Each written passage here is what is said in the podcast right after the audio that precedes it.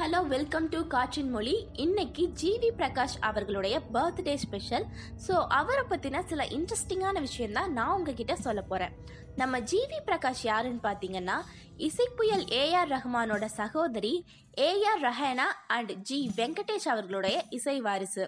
இவரோட முதல் பாடல் எதுன்னு பார்த்தீங்கன்னா ஜென்டில்மேன் படத்தில் வரக்கூடிய சிக்கு புக்கு சிக்கு புக்கு ரயிலுங்கிற சாங் தான். அந்த பாடலை தன்னுடைய மழலை மொழி மாறாம ரொம்ப அழகா பாடியிருப்பாரு. அப்படி அவர் அந்த சாங்கை பாடும்போது ஃபியூச்சர்ல இவர் இவ்வளோ பெரிய மியூசிக் டைரக்டர் ஆவாங்கன்னு யாருமே நினைச்சு பார்த்துருக்க மாட்டாங்க. ஆனா ஜிவி பிரகாஷ் குமாருக்கு சின்ன வயசுல இருந்தே மியூசிக் டைரக்டர் ஆகணுங்கிறது தான் ஒரே ஆசை. என்னோட பதினெட்டாவது வயசுல நான் என்னோட முதல் படத்துக்கு மியூசிக் பண்ணியிருக்கணும் அப்படிங்கிற எய்மோட சின்ன வயசுல இருந்தே அதற்கான டேலண்ட்டை வளர்த்துக்கிட்டாரு.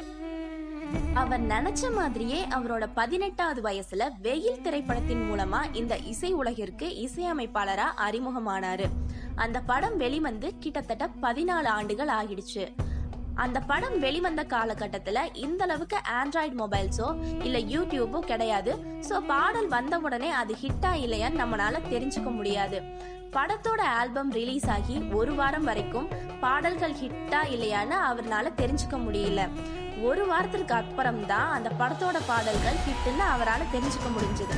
அதுலேயும் குறிப்பாக பார்த்தீங்கன்னா வெயிலோடு விளையாடிங்கிற சாங்கு பட்டி தொட்டியெல்லாம் செம்ம ஹிட்டு அதற்கு பிறகு இவரோட மியூசிக்கில் வெளிவந்த கிரீடம் பொல்லாதவன் ஆனந்த தாண்டவம் ஆடுகளம் மதராசப்பட்டினம் ஆகிய திரைப்படங்களோட அனைத்து பாடல்களுமே ரொம்ப பெரிய அளவில் பேசப்பட்டுச்சு. ஒரு திரைப்படத்தோட கதை பேசப்படுற அளவுக்கு அந்த திரைப்படத்தோட பின்னணி இசை பேசப்படுதான்னு கேட்டிங்கன்னா இல்லைன்னு தான் சொல்லணும். ஆனால் இவர் இசையமைச்ச ஆயிரத்தில் ஒருவன் படத்தை பற்றி நாம் இப்போவும் எந்த அளவுக்கு பேசுகிறோமோ அதே அளவுக்கு அந்த படத்தோட பின்னணி இசையும் பேசப்படுது. நான் அந்த படத்துக்காக ரொம்ப ஹார்ட் ஒர்க் பண்ணேன். ஆனால் அதற்கான அப்ரிசியேஷன் எனக்கு அப்போ கிடைக்கல. அது எனக்கு இப்போ வரைக்கும் சின்ன மன வருத்தத்தை கொடுத்துருக்கு அப்படின்னு ஜிவி பிரகாஷ் குமார் அவர்கள் ஒரு இன்டர்வியூவில் சொல்லியிருக்காரு. ஆரிரோ ஆராரிரோன்னு ஒரு தந்தையோட தாலாட்ட சொன்னதும் இவரோட பாடல்தான். எள்ளுவய பூக்களையே ஏறெடுத்தும் பார்க்கலையேன்னு ஒரு தாயோட கதறலை சொன்னதும் இவரோட பாடல்தான். விழிகளில் ஒரு வானவில்ல காண வச்சதும் இவரோட பாடல்தான். யார் இந்த சாலையோரம் பூக்கள் வைத்ததுன்னு தேட வைத்ததும் இவரோட பாடல்தான்.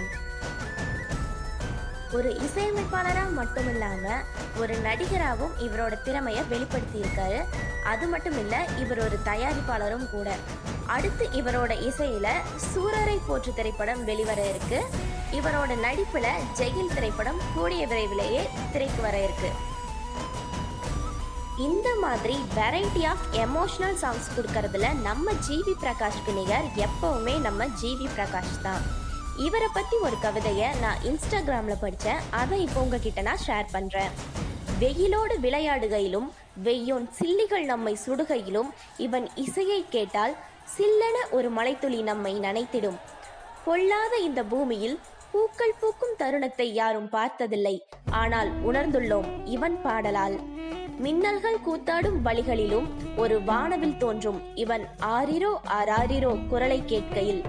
யாரோ இவன் யாரோ இவன் என்று அக்கம் பக்கம் கேட்கையில் ஜித்து ஜில்லாடியாய் சர்வம் முழுதும் இவன் தாளமயம் செய்கிறான்.